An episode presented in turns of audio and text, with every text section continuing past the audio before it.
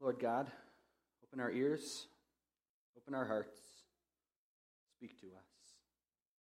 In Jesus' name, amen. Please be seated.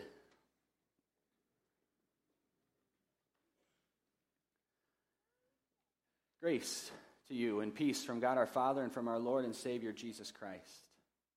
Amen.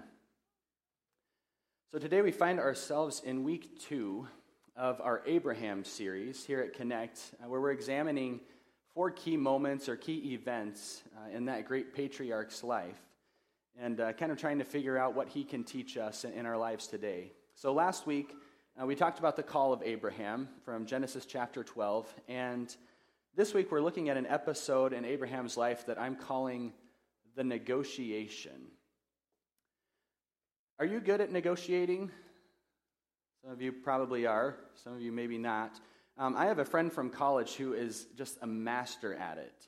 Uh, so his family is from the Philippines. He's traveled back and forth there several times, and, and he's learned uh, the art of bargaining. It's, it's quite impressive. There was one time uh, we were together on a choir trip over in Europe, and we had just seen the Leaning Tower of Pisa and the beautiful church and baptistry there, and we, we came back outside the walls of the old city and we were waiting for our bus. Um, and at this place where all the buses would drop people off and pick them up, there were all these people, you know, peddling their wares to the unsuspecting tourist. And so, uh, so this guy apparently, you know, saw Dominic and something stood out about him. And so he comes up to him and he, he offers him this, this hand carved little black smoking pipe, which, which was really cool, uh, for something like 40 euros. Uh, but my friend, uh, who we'll call Dominic, because that's his name, um, Dominic was even cooler.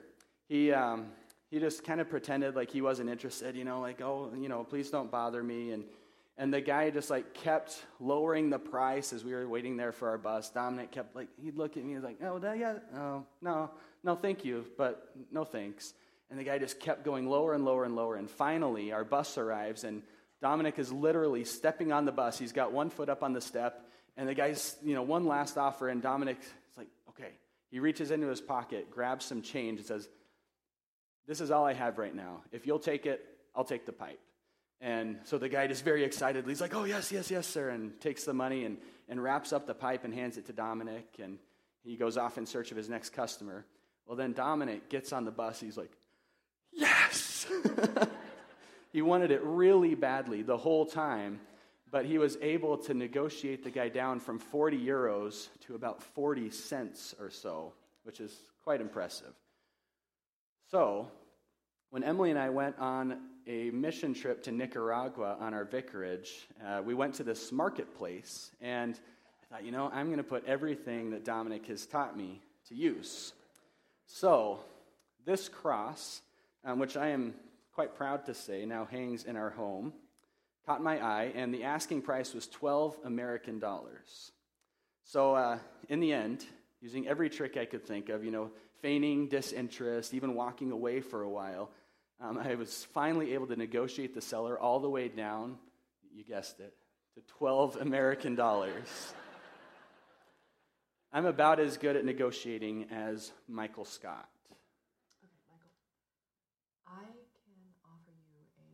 Raise, but you have got to ask for 15. That's ridiculous. I'm never going to make No, just. I just need you to ask for it so I can record that you asked for it. Okay? Ah, so.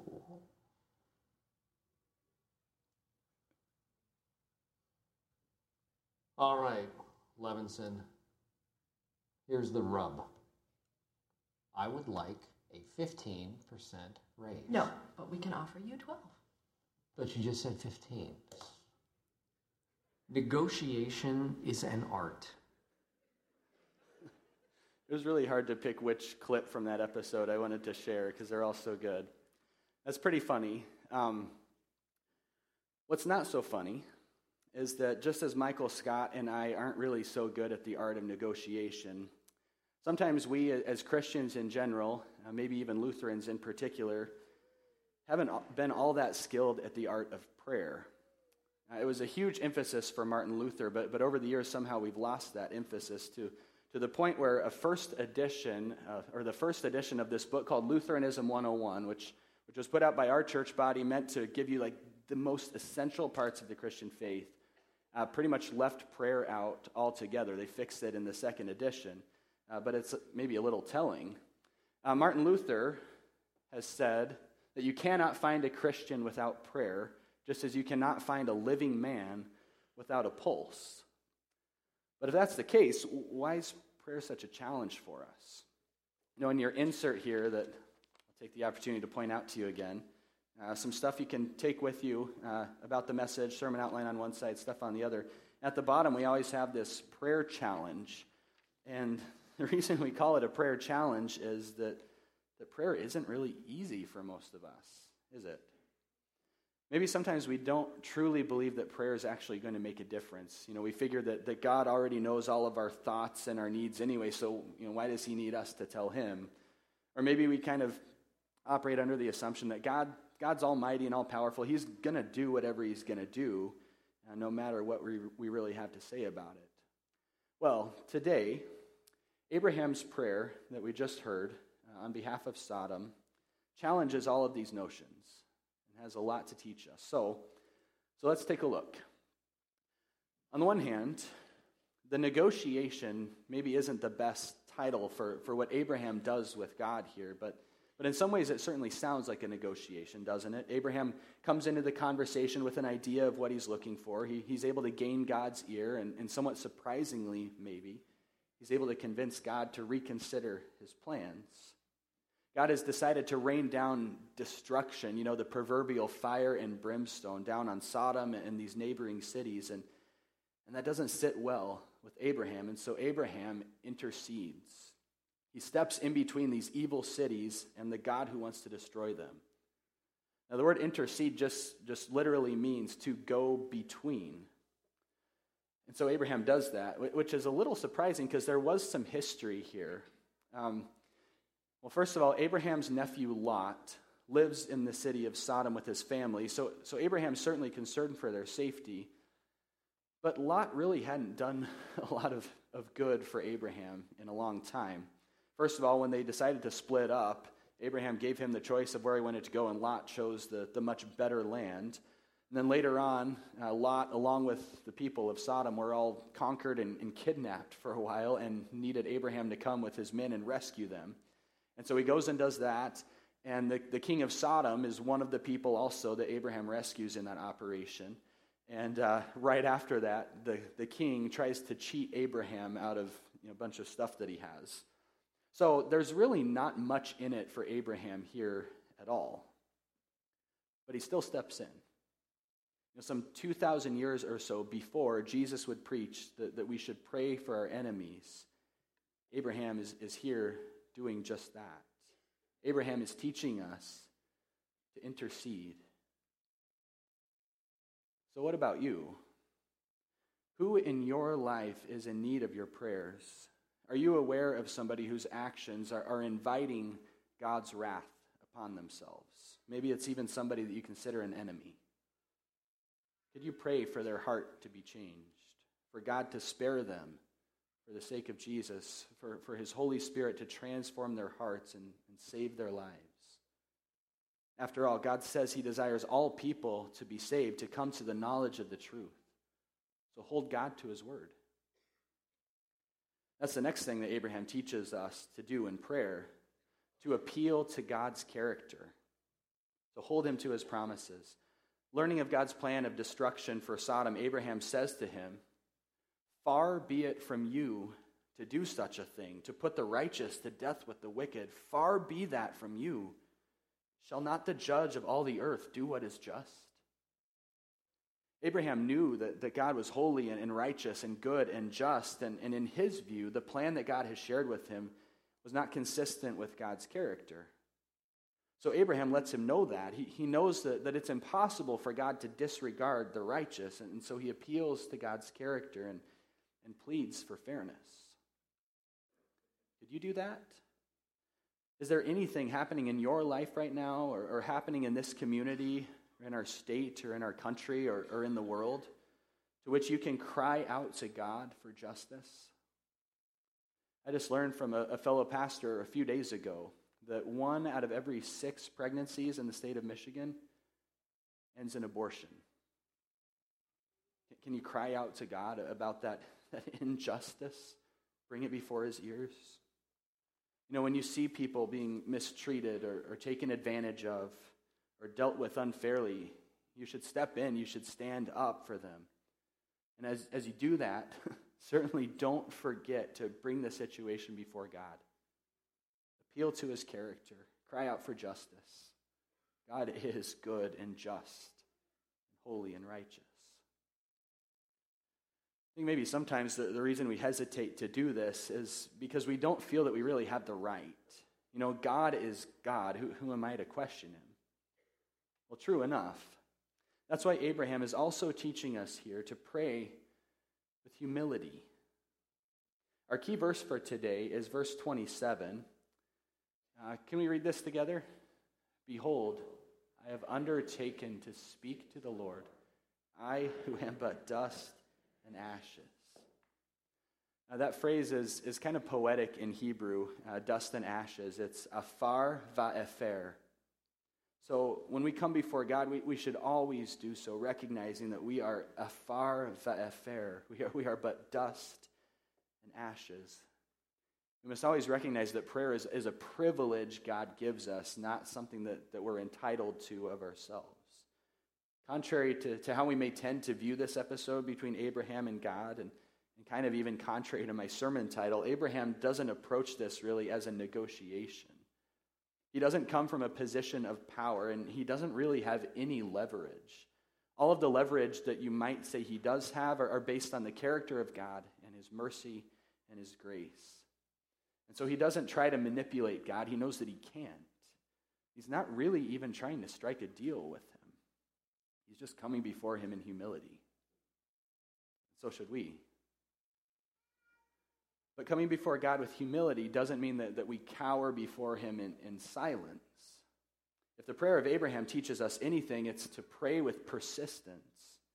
Abraham starts by asking God if he'll spare the city of 50 righteous people are found there. And over the course of the conversation, he makes six requests, getting to the point where God says he will spare the whole city for the sake of 10 righteous people.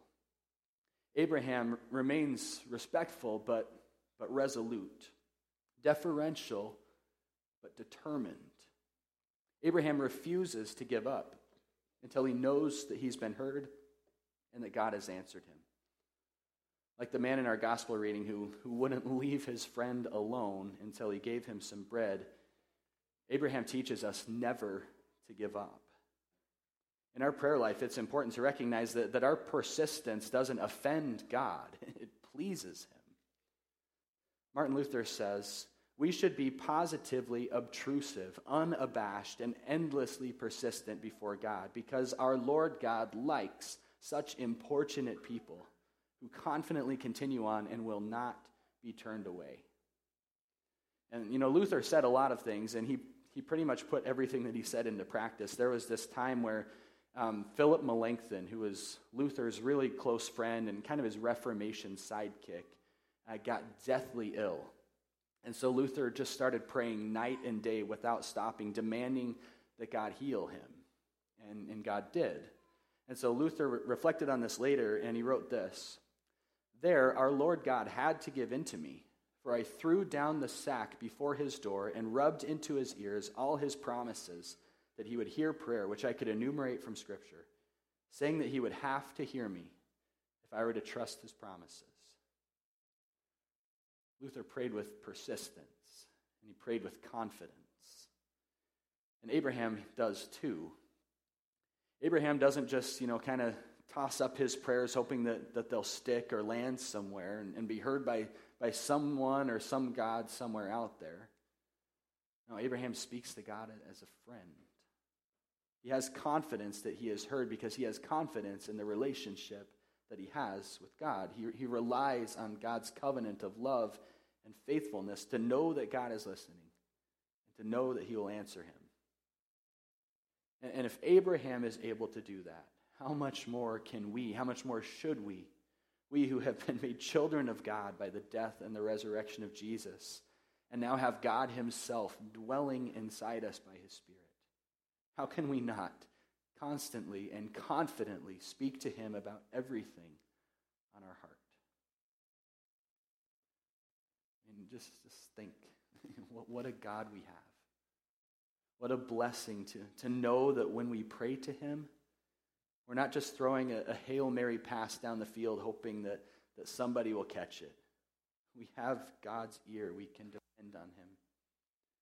In this exchange that we're looking at today, God demonstrates His reliability. He's not this capricious deity that, that acts recklessly and, and randomly. We're not in the hands of this unstable force, but we are in the hands of God whose promises are certain and who is who has justice and righteousness that are, that are just beyond dispute. And that reliable rock of a God also shows us his eagerness to hear and to answer us. Despite how we sometimes feel, prayer is, is not a vain or a false exercise. You know, maybe you've heard people say that, that prayer doesn't exist to change God, it exists to change us. Well, it does exist to change us, but, but that's not all. God promises that He will actually listen, that your input matters to Him. God is a relational God. He's not some far off deity that, that has His plan already going and it's unaffected by our prayers. He is, he's a good father. He's like a dad whose kids know what rules and what promises are indisputable and will never change, but they also know they can ask good things of Him. He will respond favorably, even if His prior plans may not have included that specific request. Incidentally, that's why things like the sacraments are so important. You know, today we witnessed Annabelle's baptism. That, that wasn't some, you know, religious rite for the sake of tradition. It was the God of, of all of heaven and all of earth coming down and, and calling her his child. And, and that's what he's done for each one of us. You know, today we saw, saw water in the Word and and this, you know, kind of beat up acrylic stand and this metal bowl and these, you know, imperfect human hands work the, the wonders of God, this miraculous um, gift that He gives to us. This is who God is, this is what He's done. God was enacting His promises to Annabelle and promising that He will always listen to her prayers. In our baptism, we experienced the beginning of a real relationship. God listens to us. Both when, when we are able to speak our prayers with eloquent words and when the Spirit intercedes for us with groanings that are too deep for words, and everything in between. And when I think of my own life, uh, several instances in particular come to mind where God showed me just beyond a shadow of a doubt that He had answered my prayers. Um, I wrote this all out, and I, I was like, oh, if I say all of this, will you know, my sermon will be like 35 minutes long. And most people will like that, but there might be a couple that wouldn't. So, so I'm just going to share one with you today. Um, there might I might include one next week too, but uh, this one comes from when we were getting ready to close on our house. Um, all sorts of factors kind of seem to indicate there could be some issues with the appraisal or with the loan or all of that whole thing. We had no idea what any of it was about anyway. Um, so while we're kind of nervously awaiting word as to what's going to happen, I'm sitting in a pastor's meeting and my cell phone rings, and I see it's the credit union. So I excuse myself and, and walk down uh, to my office. And like right as I get into my office, I'm talking on, on the phone and finding out that everything has gone through smoothly, and, and we're going to, you know, be moving into our house really soon. Um, as I'm doing that on my cell phone, my office phone rings, which I, of course, don't answer because I'm on the phone here and there's a meeting. And so I just let that go to voicemail. Well, then, as I continue talking, my phone vibrates in my hand, uh, there's a text message, and I'm like, wow, everybody wants to talk to me all of a sudden. And so I finished talking to, to the, the representative from the credit union with the really good news, and um, I hang up, and I'm just rejoicing, and I can't wait to tell Emily. And I check my text message, and it's from a friend of ours from seminary, and the text said something to the effect of, Hey man, I just wanted you to know that, that Chelsea and I have been praying all day for you and, and the whole housing thing. We hope it you know, goes through because they knew we were going to hear sometime that week. I'm like, wow, that's pretty cool.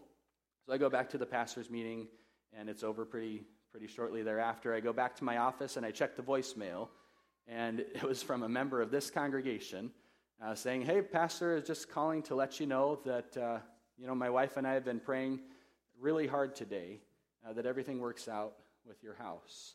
I just wanted to let you know that. So uh, it, was, it was like God, you know, not only answering my prayers, but wanting to make absolutely certain that I knew uh, that He was hearing the prayers not only of, of Emily and, and, myself, but of, of the people who were praying on our behalf, just all at once. Um, it was a pretty powerful moment.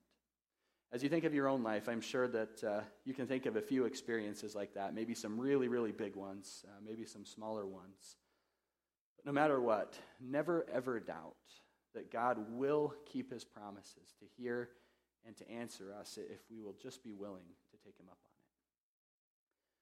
it. Because God's full of mercy. Our God is full of undeserved grace and this incredible mercy. And that same mercy that he demonstrated to Abraham, he demonstrates to us.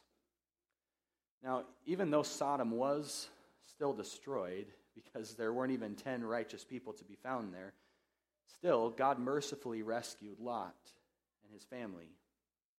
God may not always do exactly as we desire or request, but he always does what is most beneficial for us. God takes our petitions and improves on them and then answers them, giving us that which is far better than ever we could have asked or imagined. When Abraham prayed for the pardon of Sodom, he, he didn't get exactly what he was looking for, but he did receive God's goodwill and true justice. When Jesus prayed in Gethsemane for the Father to take away this cup of suffering, he didn't get exactly what he asked for, but he did receive God's goodwill and justice. Sodom was not spared, though it would have been for the sake of ten righteous men. But you and I have been spared, not for our sakes, for the sake of one righteous man, the only righteous man. Because Jesus prayed for and then enacted the Father's will, now all things truly do work for the good of those who love him, who've been called according to his purpose. So, let us, who are but dust and ashes, approach the throne of grace with confidence so that we may receive mercy find grace to help in our time of need. In Jesus' name, amen. Next week, uh, we'll be continuing our Abraham series. We're going to talk about the, the promise that God gives to Abraham. It's a pretty big, kind of unwieldy promise almost. We're going to focus in on the promise of a son in Isaac. So hope you can join us. I know many of you will be over at the church uh, for the, the heritage service. So if that's you, maybe uh, catch up on the message online or something afterwards. But uh, wherever you're going to be, um, may the peace of God, which transcends our understanding, guard your hearts and your minds in and through Christ Jesus our Lord. Amen.